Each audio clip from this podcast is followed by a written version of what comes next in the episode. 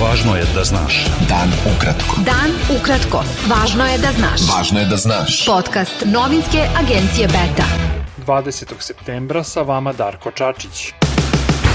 Evropa se suočava sa teškom krizom javnog zdravlja, budući da gotovo svi ljudi na kontinentu žive u područjima sa opasnim nivoom zagađenja vazduha, pokazalo je istraživanje britanskog lista Guardian. Analiza je pokazala da je najteže pogođena zemlja u Evropi Severna Makedonija, a da je odmah iza nje Srbija.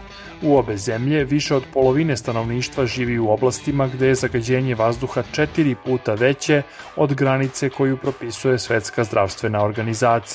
Srbija je jedna od sedam zemalja Istočne Evrope u kojima gotovo svi stanovnici žive u područjima sa najmanje duplo većim nivoom zagađenja od dozvoljenog.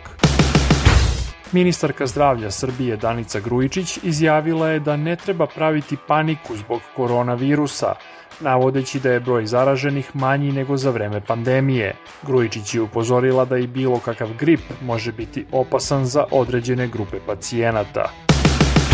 U Beogradu je danas potpisan memorandum o formiranju parlamentarnog foruma Srbija-Republika Srpska. To telo će imati zajedničke sastanke poslanika, usaglašavati stavove i predlagati zajedničke deklaracije, o čemu su se dogovorili predsednici Skupština Srbije i Republike Srpske, Vladimir Orlić i Nenad Stevandić.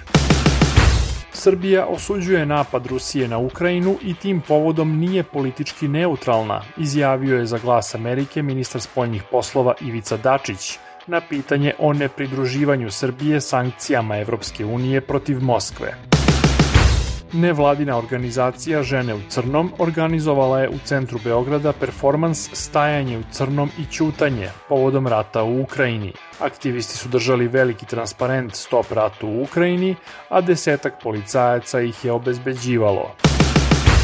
Direktor Kancelarije vlade Srbije za Kosovo i Metohiju Petar Petković izjavio je da je pitanje dana kada će Beograd zvanično uputiti zahtev za sazivanje hitne sednice Saveta bezbednosti Ujedinjenih nacija o stanju na Kosovu i, kako je rekao, nameri kosovskog premijera Aljbina Kurtija da etnički očisti Kosovo od Srba. Petković je kazao da mu je predsednik Srbije Aleksandar Vučić naložio da započne proceduru zahtevanja takve sednice prvi potpredsednik stalnog komiteta Svekineskog nacionalnog kongresa Li Hongdong sastao se u Beogradu sa premijerkom Anom Brnabić i ministrom odbrane Srbije Milošem Vučevićem.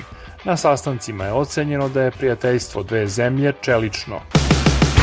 Policija Srbije je uhapsila 10 osoba osumnjičenih da su putem interneta delile pornografske snimke dece. Hapšenje je izvedeno u nastavku policijske akcije Armagedon. Beta. Dan ukratko.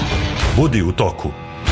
U Beogradu su uhapšene dve osobe koje su napale sina premijera Republike Srpske Radovana Viškovića i njegovo policijsko obezbeđenje, preneli su mediji. U oblasti na Gorno Karabah danas je najavljen prekid vatre, pošto su lokalni stanovnici, jermeni, pristali da polože oružje i da pregovaraju o reintegraciji te teritorije sa vlastima Azerbejdžana kojem ona formalno pripada. Ministarstvo odbrane Azerbejdžana saopštilo je da će jermenske snage u Nagorno Karabahu biti razoružane i da će posle primirja početi pregovori o spornoj enklavi.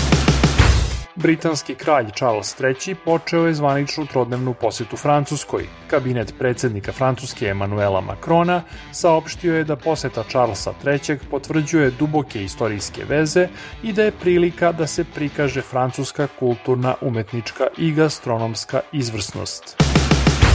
Bilo je to sve za danas. Sa vama je bio Darko Čačić. Do slušanja. Pratite nas na portalu beta.rs I društvenim mrežama. Važno je da znaš. Ukratko. Podcast novinske agencije Beta.